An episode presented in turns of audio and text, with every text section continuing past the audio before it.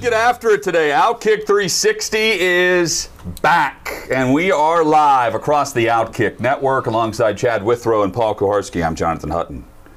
Sarah Triplett is here, production assistant extraordinaire.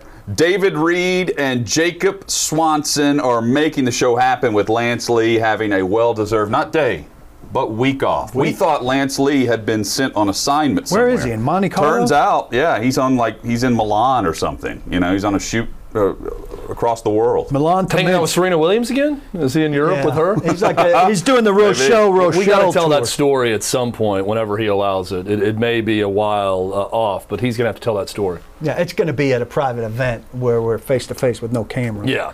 What's up, gents? Good morning.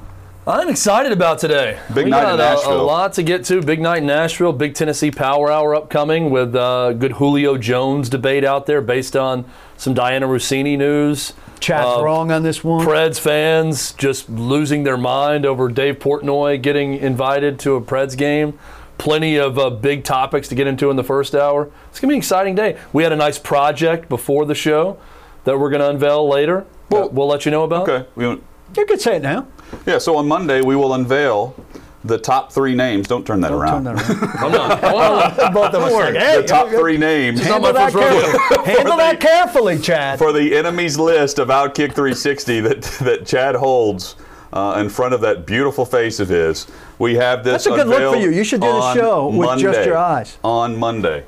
Um, I I guess I should go ahead and turn the set on back here. I apologize to Reed uh, and to uh, Jacob if I can do this live on the air. Maybe I can't because I can't reach the button Be- back be here. warned, I don't Jacob, even know warned. if this even makes a difference when Turn that it light on. is on or not. Turn it on already. I think our studio is so wonderfully lit. Yeah. I've been asked to use the matter. It looks megaphone more, all so I'm going to shout at you. Turn it on. I think you absolutely should bring it more. Uh, Reed, Jacob, how you doing this morning? Hope things are well. Good to have you back, Reed.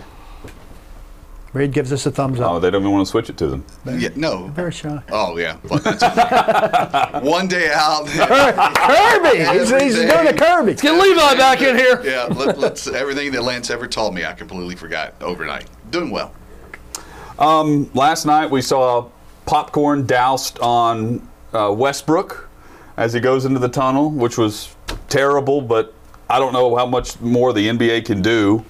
Uh, with they're already covering up these players as they go into the, the Yeah. locker room, and there's this little crease where fans can dump things um, in between. I guess they can get a, get rid of that crease. I'd rather it be popcorn than liquid. Yeah. Oh, yeah, for that. sure. Yeah.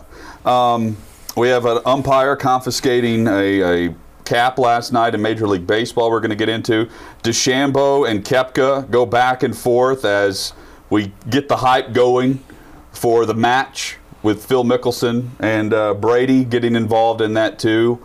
Um, a lot to discuss today. Well, Let's. Can we start with the NBA Yeah. thing with, with, with Westbrook? We, lo- we lost our parlay last night. Yeah. The Knicks helped, but the Braves did not. That no, that, that- I was least confident in the Braves Yeah. uh, stealing both from Boston, and they did not do their end of it. But uh, I, I don't know what the. It's it's fun to watch the video. I mean, it's not fun for Westbrook, but it's a cool video to see. I don't know what the huge story is uh, in all of this. I know the NBA has released a statement in the last 30 minutes or so about they are strengthening their fan policy now that fans are back in the building. Um, it's an idiot. I Yeah. mean, it's an idiot in Philly that dumped something on them. I, I, this is not uh, some huge event uh, with all of this. I, I agree, and uh, I, I like that the players are like, you can't let this happen, but they're already covering up the the entryway to the tunnel. Like it's not like it's wide open where fans can throw stuff. F- people have been doing this for years, which is why you have it covered to begin with, with logos and corporate sponsorships. I, I, I can tell you why this is a huge story because I want to get some of that popcorn because it magically healed him. That limp went away. I he was that. running, Oh, trying to fight to get away. So, yeah, I, I question uh, was that a little bit for show for him? Because as soon as that popcorn hit him, he acted like there was no injury whatsoever. Well, I like most people. I was not watching the game, but I saw the clip right when it happened on that was tweeted out, and the the clip I saw said Russell Westbrook leaving the court to be attended because of an injury, and then this happens. Boy, that's, an that's ankle or rough. And I'm thinking, I see that video, and I had the same thought Reed did. Well, he looked healthy.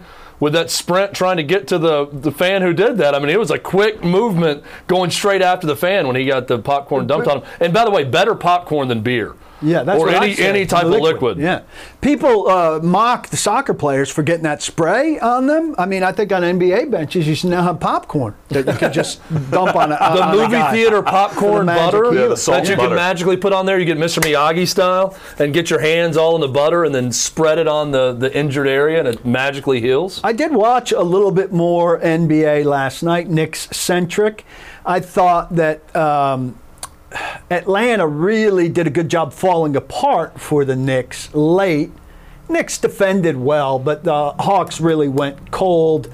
Knicks scored and pulled away. They were in trouble uh, for three quarters of that game. Bad trouble. Halftime, they were in really bad trouble. So it was good that they pulled out that game. But I got to tell you guys, and I know it's been five years since they changed the uniforms from the home team wears light. It's been more than five years since I've been watching the NBA with anything more than the last three minutes of a game that we're talking about in the playoffs. Um, Or the Knicks being good. yeah, and a lot more time than the Knicks being good. But it's very disconcerting to turn it on to see the white uniform at the Garden that has an orangish, Hawks are more red, but an orangish Yeah.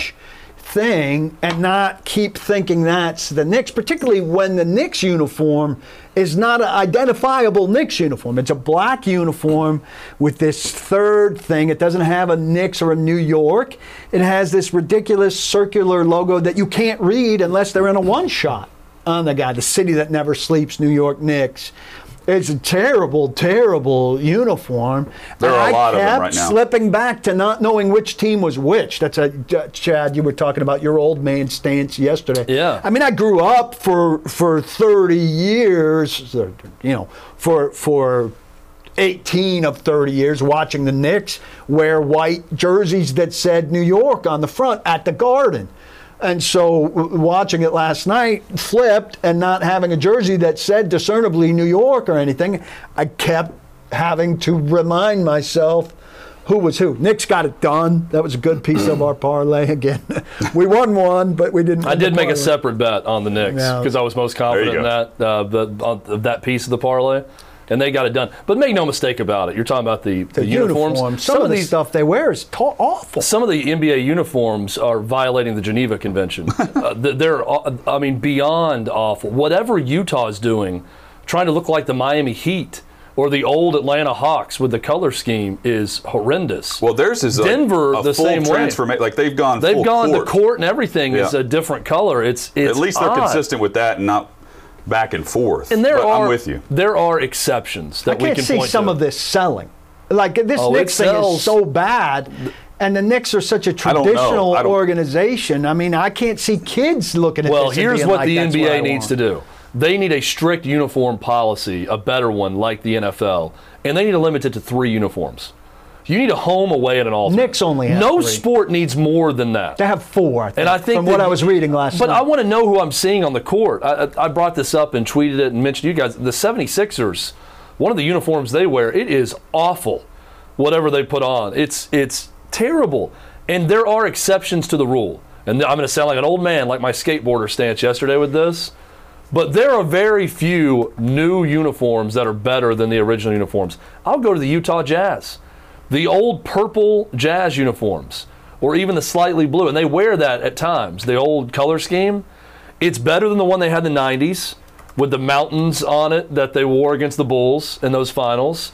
Much better than whatever they're doing now. And I could say that about a lot of uniforms out there. There are differences. You know, there are some that have changed for the better over the years. There were a lot of very unfortunate moves in the 90s to some bad uniform schemes. The Detroit Pistons come to mind with Grant Hill when they went turquoise. those were those were very 90s and very very bad. yes. And the Pistons are much better now going back to the blue, red, red, red white and blue Yeah. Pistons, but there are some atrocious NBA It's uniforms funny those out there. eras. Like a lot of the '80s stuff was very '80s, but it works great as a throwback. A lot of the '90s stuff you never want to see again. No. Um, but I don't understand moving away from light at home. Like that to me is an American sports thing. Basketball is light at Yeah. home. Except for football. Yeah, Football's the exception. for sure, Yeah. and baseball. Basketball, Uh, baseball. light at home. Um, and I don't know why Nike has the sway. I mean, I understand why Nike has the sway at everything, but it seems to me your league is bigger than your brander and you can work within the parameters of that. Yeah, you do whatever you want with the uniforms, but teams are going to wear light at home. You know, even in the, but going back to the '90s, we and to further your point, Chad, we saw multiple uniforms in the '90s in the NBA. You know, Yeah. I think of all the different uh, solid colors that the the Chicago Bulls would wear with Jordan, because you had the black, red, and, Yeah. and white. And they had the, the pinstripe on the black. And- it was like yeah. a light pinstripe. But at least you had some consistency to it, and you were wearing the white unis at home, right? You you turned you you tuned in and you knew. Let me give you an example of how taste can change over time. And you look back and think, boy, that was good or bad at the time, and then your taste evolves. The Denver Nuggets, I think their current uniform is terrible in what they're trying to do. I thought in the 90s that their 80s cartoon like uniform with the mountains and the cityscape of, of Denver with like the rainbow that went across was silly looking. And then when they went in the 90s, remember they went to a very uh, just almost plain navy blue, red, and gold that said Nuggets on it. I remember the Dikembe Mutombo where he's got the ball over his head where they beat the Sonics. That was the first ever eight over one in the first round. They're wearing that navy blue. I love those. The Mah- Mahmoud Abdul Rauf, Yes. the Dikembe Mutombo Nuggets of the 90s had great navy blue and gold uniforms. But now they've gone back at times to the old Nuggets from the 80s, and I like it. I like that throwback now that it's 2021. I see that, boy, that's pretty cool looking today. But if I had to say which was my favorite, it was that 90s Nuggets look. So I understand that tastes evolve and, and things change, but that classic look for so many of these teams, especially the Knicks, I don't know why you'd mess with the Knicks uniforms too much. Some of those teams you can't beat it. The Celtics, thankfully, don't mess too much with it, especially when they get in the playoffs. That they're wearing white and green for the most part. They have different uniforms like everyone else. But some of these teams really need to take a look in the mirror. Just a final I'm word saying about the literally take a look in the Yeah. mirror and make a change. I, I don't know if you guys feel this way. You're a lot younger. Uh, the 80s for me were big. I, you know, I graduated high school class of 87. Um, so it was a real formative time for me. But I feel like the 80s have staying power in terms of like some of the looks, the music, 80s music, you know, now in the movies and stuff still has staying. 80s as a decade got it done in a lot of ways that other decades are more, are more I think, like uh, flashpoints, but not something that you go back to the same way you go back to the 80s. M- movies, music, uniforms, stuff like that. This would be a good topic for us to get into in the in the com- upcoming months once. Uh, once hockey slows down and, and things, we could pit some things against each other um, in these decades about staying power.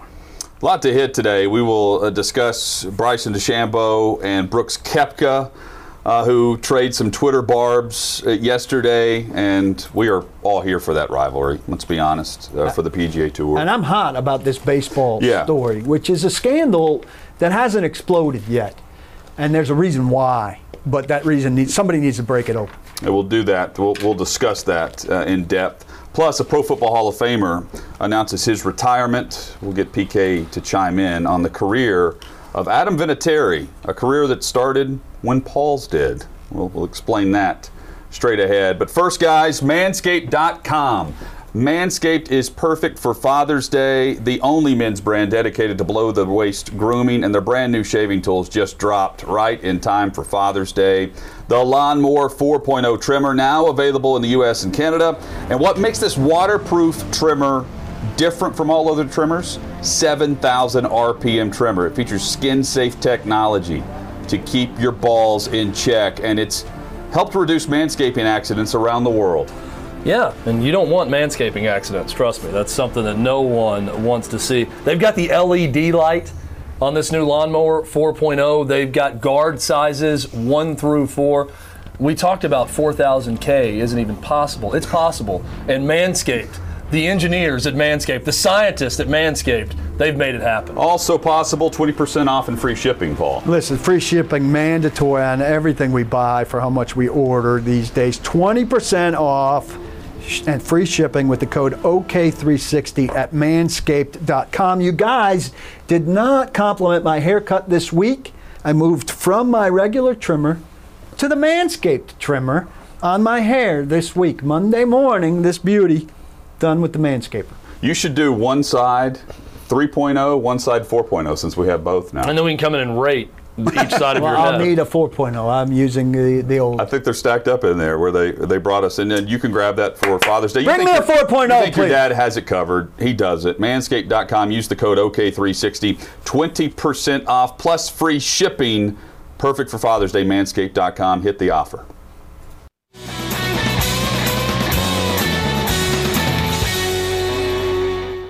Outkick 360 across the Outkick network. Glad you're with us alongside Chad Withrow and Paul Kuharsky. I'm Jonathan Hutton, and we hope you'll subscribe on YouTube. The all new Outkick 360 exclusive channel on YouTube is where we are streaming daily. Hit that subscribe button, ring that bell, so that every time we go live or we post new content, you'll get that alert on your YouTube account. And you can also follow us on Twitter at Outkick360, Instagram, where we go live daily prior to the show for the warm up, and much more. Paul, what? It's a bit of Pavlov's dog because every time you say ring that bell, if Paul doesn't ring the bell behind you, I get upset. Which sometimes I don't. and disappointed. Just to do that. And some now, I, now I tell you, Paul, ring Like the bell. bang, bang. Once once Hutton says ring the bell on the YouTube page, I turn towards Paul automatically. I ring and it- anticipate the bell. I ring it, you know, three out of five. make it an everyday thing. That's true. 3.5 Just like our out of- sign off, let's make it an everyday thing. Sometimes, sometimes not. Listen, this baseball story Yeah. is bugging me. Giovanni Gallegos, uh, Joe West, the umpire. He's a. Uh, Crush that pronunciation. I, I'm doing well with you really are. Nope. And since you're, you're, you're not here. you're not ducking difficult pronunciations either, which I love. And every every story I touch has one has in it. a tough yeah. So he's a Cardinals pitcher. He uh, there was a complaint made, and he was asked to change his hat by Joe West, the umpire, in the bottom of the seventh for the Cardinals. Mike Shildt, the uh, another tough name to navigate. Tough name to not say something that could get us in trouble. Went a little, went a little crazy um, over this, um, and the hat was taken. Now, the Athletic has reported this. We had a conversation about a week ago about the spin rates and how good Yeah. pitching has gotten. And right after that, the Athletic came out with a story that's gotten far too little attention about the fact that what's going on is pitchers are using sticky stuff to get a grip on the ball that's allowing them that the spin rate stuff over the last four years has gone off the charts and this isn't pitchers getting this much better in this short a time it's pitchers manipulating the baseball with sticky stuff that's giving them grips that are unreasonable and it's comparable to the steroid thing it's not a chemical thing but it's a illegal use of illegal substances if you watch pitchers with their hats and their gloves There's a reason they banned pine tar. at stuff. All right. Now, Uh, if you read the athletics stuff, a combination of sunscreen screen and rosin does a little bit, and that's going to be very hard to ban because rosin is legal and everybody's wearing sunscreen. But beyond rosin and sunscreen, they're using stuff that really gives them an advantage. All right. So the claim yesterday was that Gallegos was using. I uh, uh, just had rosin and sunscreen, or had sunscreen on his hat. So the, this this uh, manager is freaking out that they're taking his hat.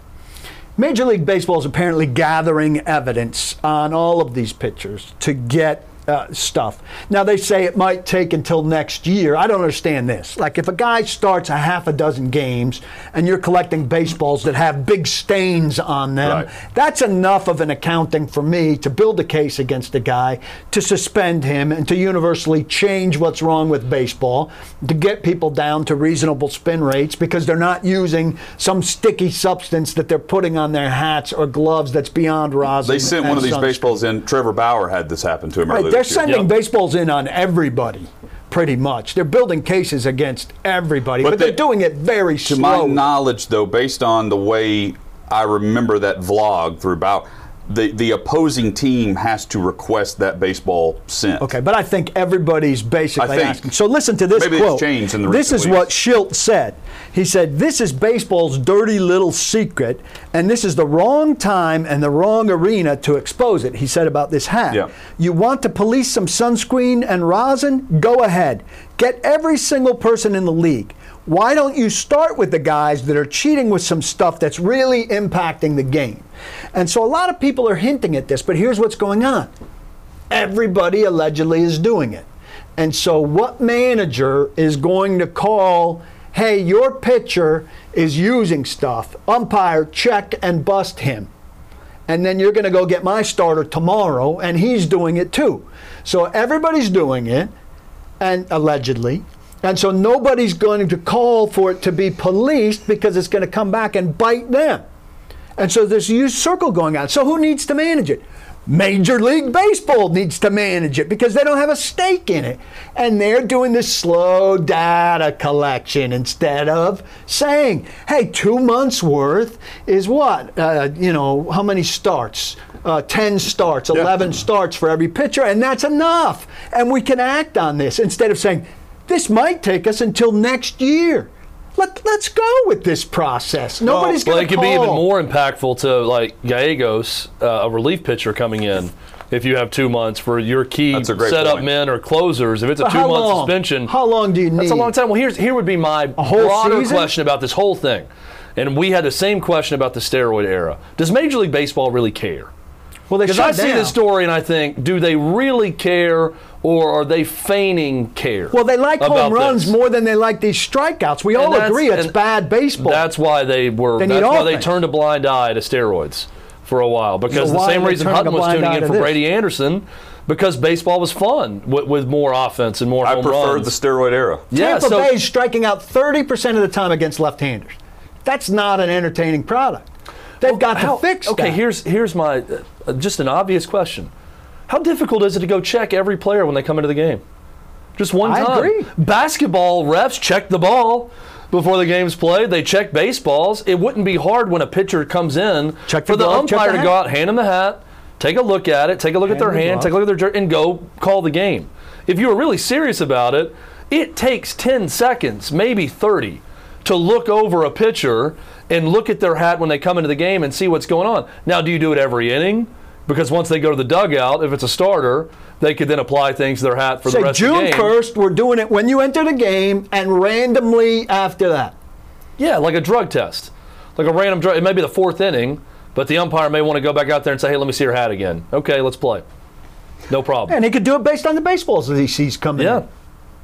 Give him more discretion. I just don't think that if, but again, this goes back to my This initial question. on. If Major League Yes. Baseball truly cared, then they could easily do that. They should and care. start and start They're doing it during the games. You know what they need? They need Theo Epstein, who's now in the commissioner's office, a man of action who cares about the game and, and is concerned about this downturn and stuff. They need him in charge, a guy who's going to do stuff instead of what they have now and what they've had for too long since Bart Giamatti, which are guys that are just so without personality and care and not men of action. All these betas. Uh, You need an alpha to be commissioner of a league like that. Well, the, Manfred. so let, Manfred, let's who discuss destroy- what they're doing. Who doesn't do anything to the Astros? Is it, it? There you go. So they're they're doing this after things are exposed. They're not actively looking for the cheating. Yeah, They they're not proactive, they're reactive. Right, right. And every time I see a pitcher you know, messing with his cap after every single pitch, it's almost like the Velcro guy. The pitchers, you know, correct their hat. And you can go on YouTube and see this, where guys will use their thumb or their index finger and Yeah. they'll swipe their Look brow, more at the but they're also too. typing, uh, not typing, they're swiping the bill of the inside brim of their cap. Yep. And they're getting a substance on their hand. Look at what they do with their gloves too more, because they say that's where it's happening. I'm starting to look for that. What it is, correct me if I'm wrong, it's that bullfrog sunscreen that they use, isn't it? Y- yeah. Because Bullfrog. it's But they, that, what I've read says you have to let the sunscreen and the rosin go. That that helps like a little bit, but th- that's going to be hard to police. They're using stuff that's beyond that, and that's what's got to be Like, policed, and uh, it's easier to find. like a Vaseline type substance, like No, a for more sticky, spin. a, a super sticky stuff. I can't remember what they called it. There's so like pine tar, but clear. Yeah. Jacob, find an image of Ed Harris from uh, Major League. We're going to put Jacob to work and see if he can flash that on the screen because whenever we're talking about all this, I automatically think of old Eddie Harris from Major League going through the list of different foreign substances he puts on every pitch as, as a junk ball pitcher. When you're talking about uh, bullfrog sunscreen and then rosin and then other things. Remember, he had Crisco, Bardahl, Vagisil. He's going through everything he uses on every part of his body when he goes and pitches. But I say that jokingly, but that that's a known thing. That's in a movie like that because guys have been have been doing that for Sure. years. So does baseball really care? And I think the answer to that is uh, Hutton, and uh, maybe you brought it up, maybe Paul, but they want more offense, so they care when it's affecting the offense of the game. Ingredients range from boiled down sodas to different resins, but but the Athletic had a former major league pitcher throw with a substance called spider tack because it was the stickiest stuff he knew of. And he, this is a former major league pitcher, Yeah.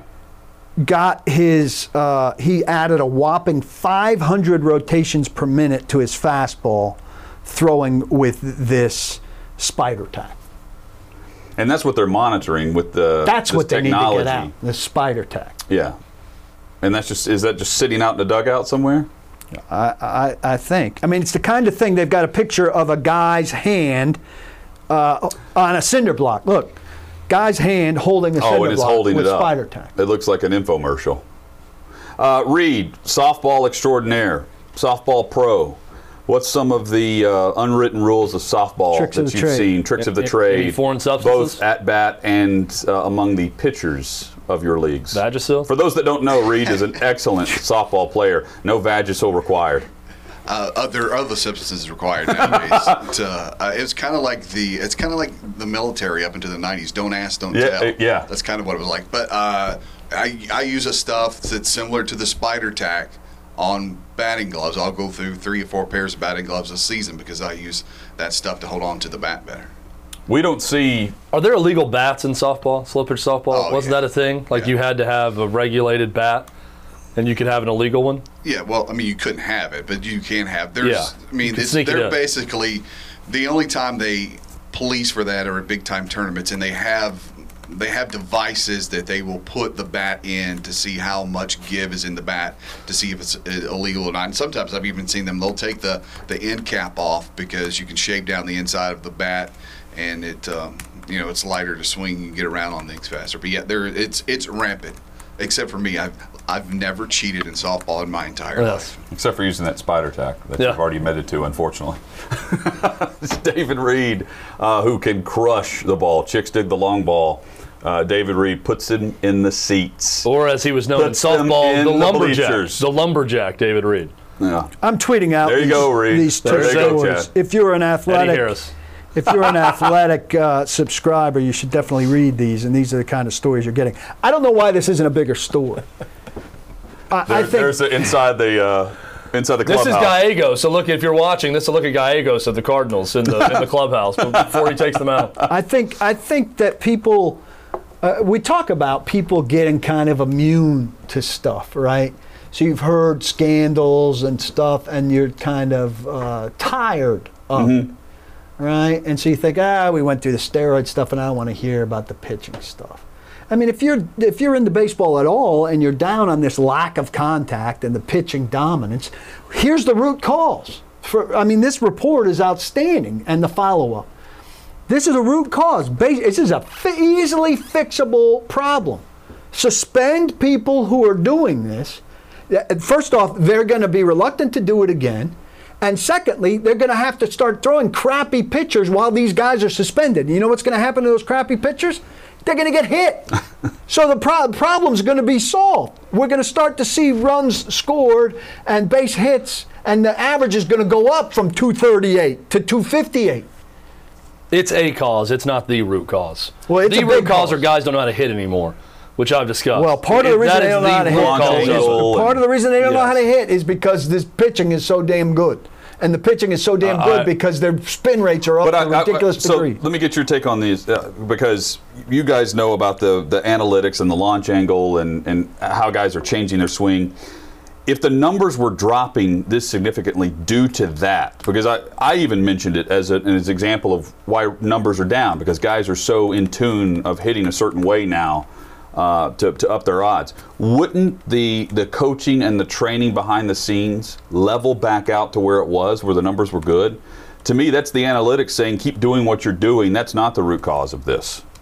as I think through reasons why we're seeing batting averages plummet.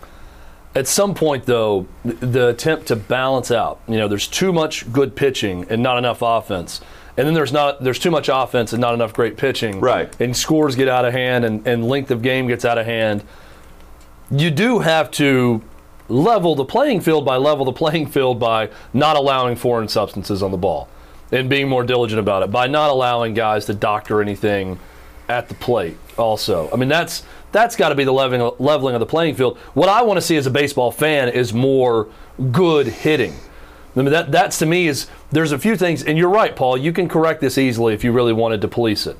If you're Major League Baseball, that's one area that they could they could do something, and I hope they do.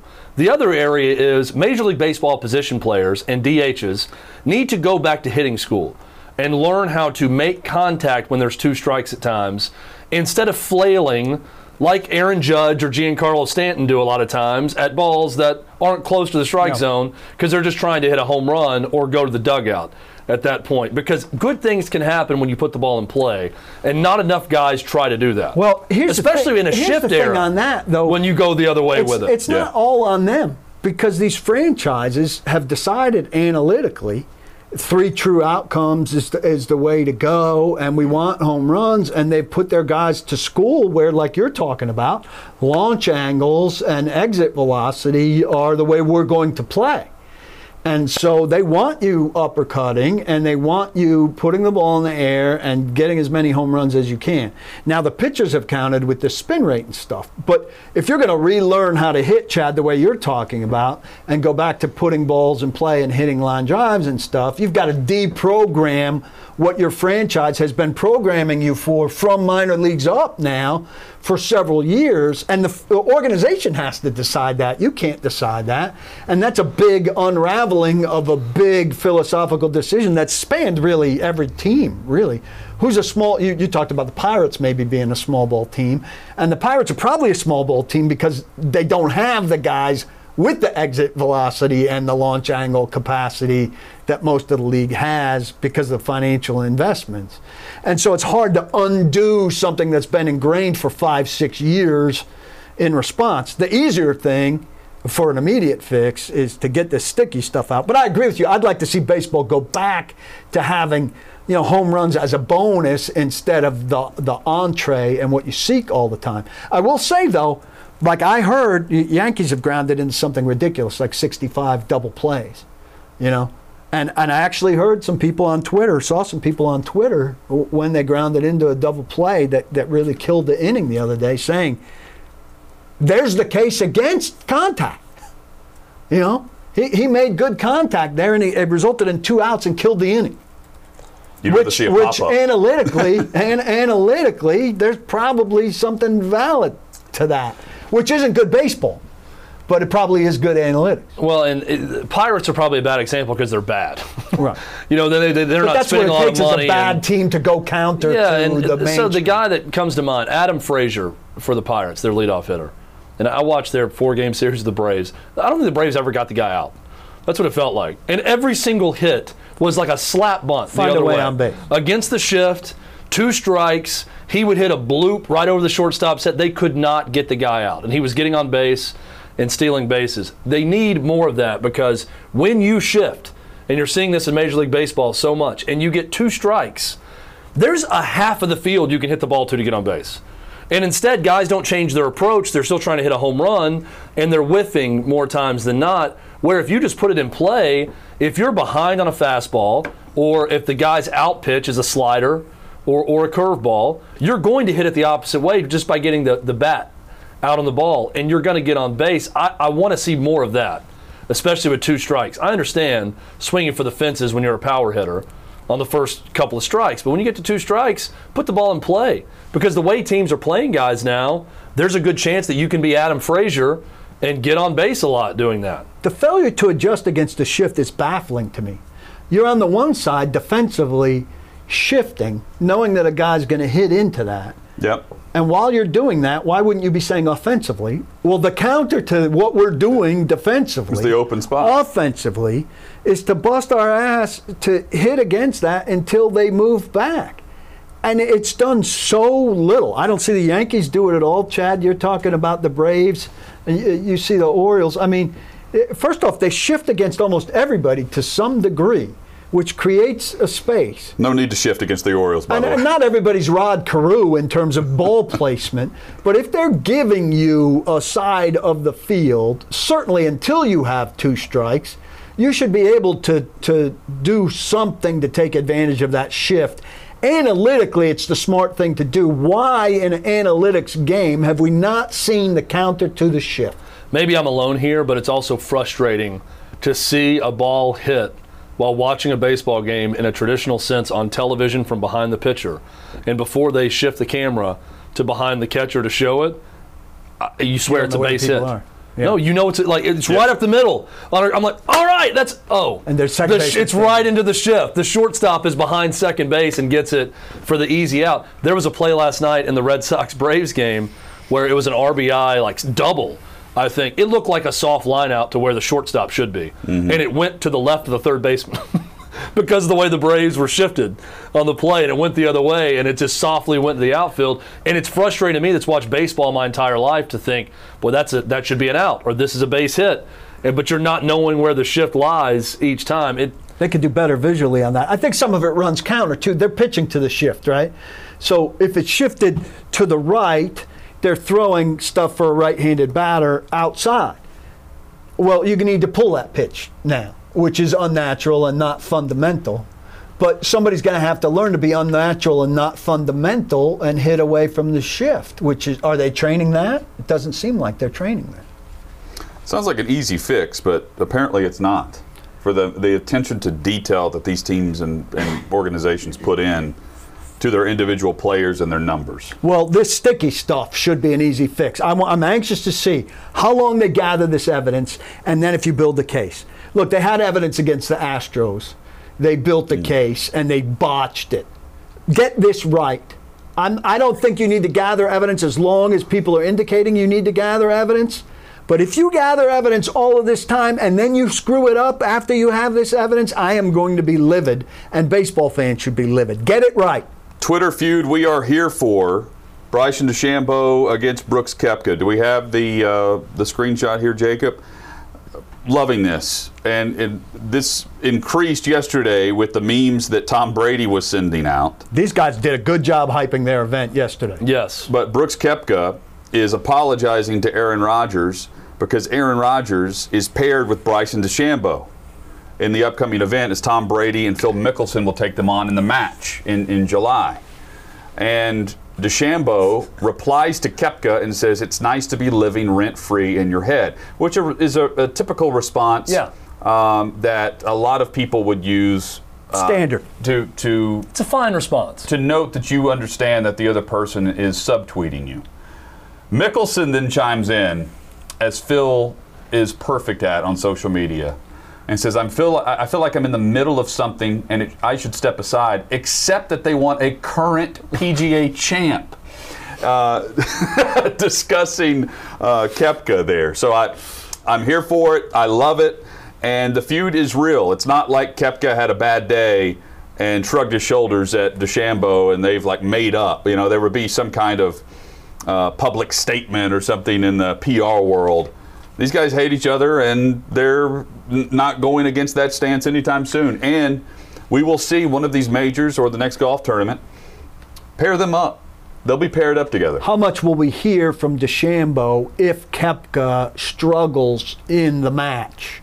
Will DeChambeau live tweet? I, I'm sorry, will Koepka Opposite. live tweet the match? Probably not. If DeChambeau is bad. The other way around, I think he definitely would. DeChambeau would be live tweeting Koepka. Uh, if I don't know. was Koepka did did poorly. send out the the steroid thing um, a, a couple uh, back during The- what a 12, 15 months ago. I think Was they- it on him or was it uh, that was Koepka that sent the Kenny Powers? That's what I'm saying. Yeah. Yeah, sent it to DeChambeau. These guys I think did, he said DeChambeau. as I sent it. said, an excellent job yesterday. This is only one exchange of all of the stuff. Brady at the center of it, Yeah. hyping the event, hyping the match. So I think Meanwhile- people are putting it on their calendars and they're super aware of it, and that's perfect. Tiger wouldn't participate in a whole lot of this. I I No. mean, he'd hype it in his own way, but not this pointed stuff. that is giving And we- it juice. Props. we- By the way, we saw Tiger uh, released a photo, and he's standing there on crutches with his dog, which And he is cool talked to to. Golf Digest, Um, I think. Odds that Aaron Rodgers has even seen this in Hawaii. I'd say pretty low based on the photos coming out of something Hawaii. though, didn't he? Well, he's too busy on his cleanse that he talked about with Kenny Mayne. Some some sort of cleanse I've never heard of that he's lost 15 pounds on. Hutton, I am surprised. You at times looking deeper into things, and you come up with a conspiracy theory in sports where others don't. Yeah. That you didn't immediately think uh, that the whole reaction shot from Koepka was a part of the play to start hyping this match before it was announced. Koepka's not involved in this. But that it was it was to get the thing going for the match. That in some way he's a part of it. Koepka's not involved in the match. Yeah, uh, Oh, no, I- Rodgers, Rodgers tweeted twice. Rodgers tweeted a uh, a GIF, a GIF of uh, Will Ferrell. Boy, that escalated quickly. Oh, Anchorman. He in response to Koepka saying "Sorry, bro," and then he tweeted this big video that had all their faces Okay. on all the Star Wars. So we have I, mean, seen I, him. I love it. From like the- it's, He said it's, it it's great that we have Twitter updates now when these guys respond to each other. It's amazing. Keep it up. And what I like about this feud is we don't like fake and phony on this show. No. Uh, this is not just a Twitter feud. That they hate each other. they, they legitimately. I, I mean, I talked about it. it. Was a very natural response from Koepka that any of us could Yeah. identify with. The way he responded. Well, I think Rodgers and Brady are just like enjoying it. Like, I'll hey, also- we're part of this sideshow. It's hyping up our event. It's great. And while I think they, uh, here's another reason why I appreciate it.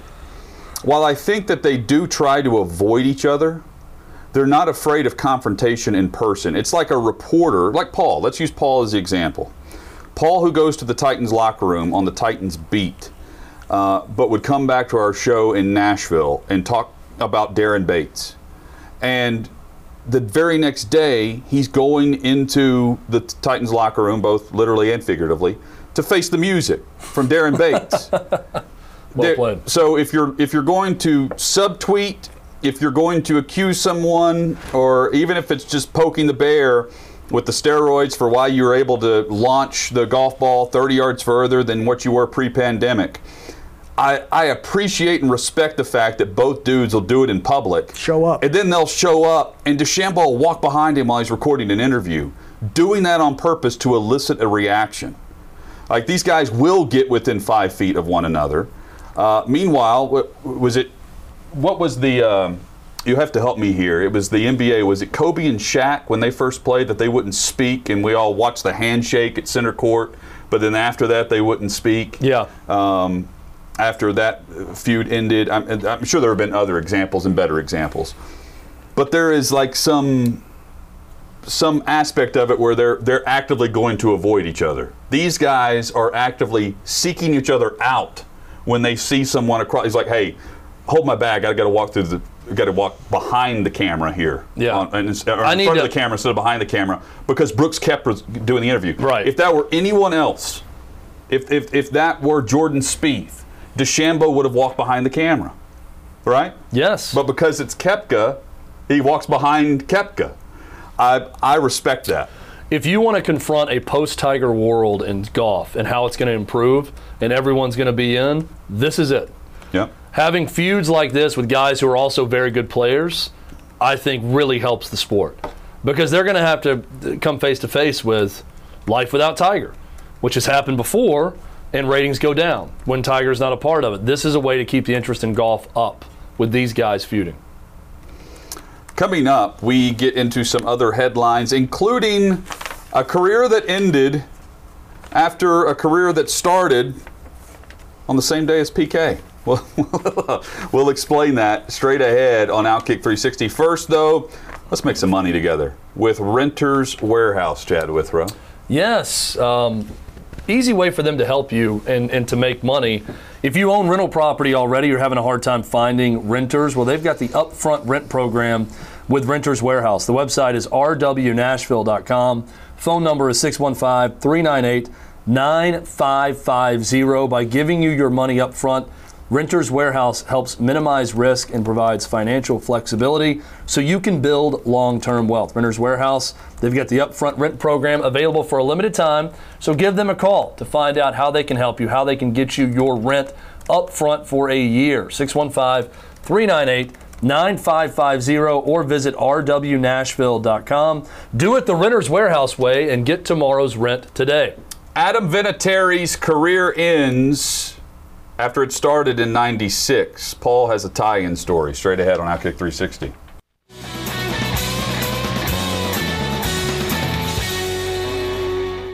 Outkick 360 rolls on alongside Chad Withrow and Paul Kuharsky. I'm Jonathan Hutton. FanDuel.com.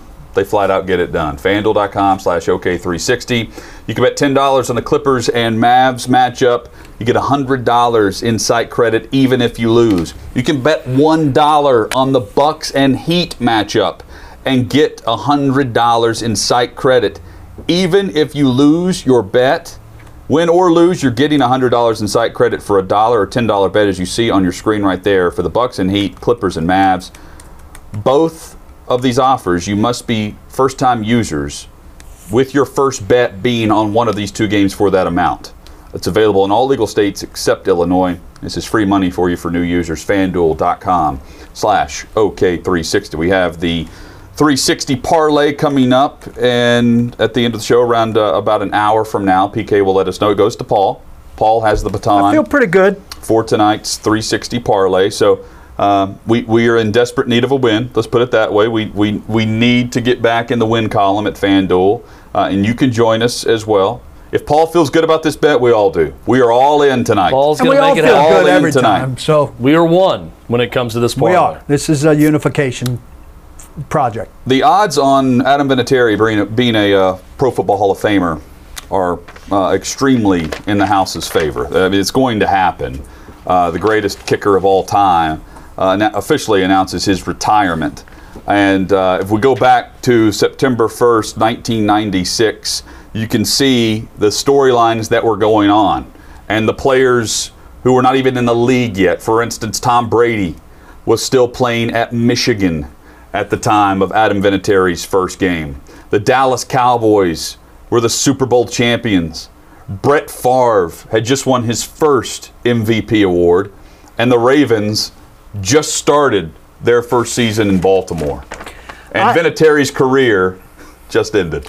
I had just moved to Houston, Texas, to cover the last year of the Oilers for the Tennessean, which Chad was a little bit better then than Oh, yeah. it is now. Um, That was a with big- the big assignment, part of the downfall With was the assignment leaving the of, of covering the Houston Oilers for the final season there for a market that was about to become fans of this team and covering the legal wrangling of the team coming coming out. Um, they did not play uh, the Patriots for two more years. In 1998, September 20th, 1998, they played at New England. And with five seconds left in the first half, Vinatieri hit a 41 yard field goal to make it 6 6 after a first half battle with Al Del Greco. Uh, Patriots went on to win that game by a reasonable margin um, 27 16 against the Tennessee Oilers. Um, but that was the first Vinatieri uh, against the Oilers. This was 1996. This was 1998. They didn't Okay. play him until 1998. Um, guy was a tremendous kicker, obviously. Uh, Belichick, I love when Belichick uh, gives a swan song of praise. Yeah. You know, talked about He him as a singular guy at his position, hitting uh, so many big kicks and probably the biggest hit. He didn't say probably, he said the biggest kick in history. That kick in the snow. Um, that, that propelled the Patriots towards their first championship in the beginning of the dynasty. You mentioned the Hall of Fame. I think the question automatically becomes does he get in in his first year?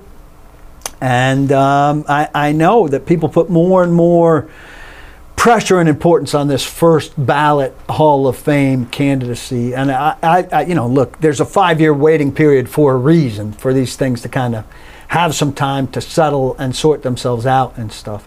He's definitely a Hall of Famer. Does he have to get in in his first year? Look, he's a very influential player. But there will be a lot of guys he's up against who played a lot more football than he did, a lot more snaps. And so to me, it'll be a matter of sifting that out. Were there guys who played a lot more snaps who were also very impactful football players? He's in. It's a matter of is he is he in you He's know in, in, the, yeah, in we- the first year or does know. it take him a, a couple of years? but in my lifetime, in terms of impactful specialists, he's number one. Fall of 1996, Paul, you were starting your career, or in year two of your career. Year two, I covered the Raiders in '95. I was starting my, first freshman year of high school when Adam Vinatieri. That, that's crazy to think about. When he was starting his career, I was starting high school. I was using collecting NBA pencils that I still have right here. in nine- Is that a in Knicks fall. pencil? He got that Knicks Fall of pencil. See that Knicks though. I think the week of Vinatieri's first game, Hutton actually acquired There- that Knicks pencil that he's still writing with today. He's got some teeth marks on there. Yeah, he was if- nervous about the Knicks last night. He I know. couldn't have been less interested in the Knicks last night. I was trying to to, to get us up about the bet because the Braves were still in a little bit of uh, question mark. Well, you- and he said, "I'm not watching." I'm not watching. I stopped watching because Chad this ruin just crushed my hopes and dreams. Oh, with I the felt like I was in the movie Rounders. Yeah, he said, "It's gonna be rained He was out." like, "Hey, this is gonna be a rain out, and it's officially a ball game if they call Well, I, this game." I sent you Dave O'Brien, who covers the Braves for the Athletic, his And- tweet and about as it. soon as I saw that and I saw Yeah, the Brave score, I was like, "There's no need in watching the Knicks." Screw games. Screwball. Yeah. Yeah, I was keeping was- an eye on it though. Uh, that was, and I knew it was going to be my team to let us down in the parlay the whole time. I just knew it'd be the Braves that would let us down. Well, I mean, they, they were leading, and then all of a Four sudden, to three. uh, I turned on the TV and it was a three-run sixth for the Red Sox. In less than an hour, you will hear tonight's winning Can't wait. out of these lips right here. See these? These. the longevity of Vinatieri, just to put a bow on our discussion about him, hit that ESPN tweet, if you will, uh, Jacob. Um, of all the players on a Week 17 roster last season, here's the stat: 482 of them were born born after Adam Vinatieri's NFL debut. Look, I, I've got. That I mean, w- with the precision and the of the requirements and the pressure that comes with his job, uh, 28% of the league was born after his debut. I completely contradict myself here, I know, with two two different stances that I have. And I am big on a guy can retire when he wants to retire. And I, I don't feel that I have any right to say a guy's done and he should hang it up on my terms based on his performance, right? Especially for an athlete who's, you know, uh, how old is he? 46, 40, whatever. Like he's he's got a long life ahead of him, and this is what his life has been about. I have 48. I sensibly have no objection to trying to hold on to it as long as you can. All right? That is my camp, and I understand the logic of that, and I try to abide by that logic. At the same time, I look at Adam Vinatieri and I say, you embarrassed yourself by holding on as long as you did. That last season with Indianapolis was pitiful. You cost the team, uh, and they didn't make the playoffs that year. I don't think his, he didn't play last year and the year before. He Right. killed them, killed them. I mean, he was missing on a regular basis, and we were watching him and saying, "My God, here's a Hall of Fame guy who's the greatest of all time." He- he was missing and he's missing points. he's missing one out of four kicks and he can't hit extra point. Now, I think we'd probably be talking about that a little bit more if it was last year instead of him being out last year. There's been some time now for us to forget that. I haven't heard many people talk about it. His last year was about as bad a last year for a Hall of Fame guy as you can see. And I've I, I know I'm contradicting myself. I said retire on your own terms, and then I said, boy, your last year it leaves a, a bad finishing taste in, in my mouth about your career. I understand I'm contradicting myself. I have trouble making those two things go together. Well, in the moment, I realize where you're coming from because Yeah. you're watching it thinking this is a year too long. Why does it have to be this as the last? And I think if he got a if he got a job now, he would have taken it. I mean, he, he was saying that earlier this week before he was on McAfee yesterday, saying the paperwork's been filed. Coming up, the Tennessee Power Hour, Preds Game 6. They face elimination tonight at Bridgestone Arena. Our thoughts on the matchup and what this could mean for a young career. Details next on Outkick 360.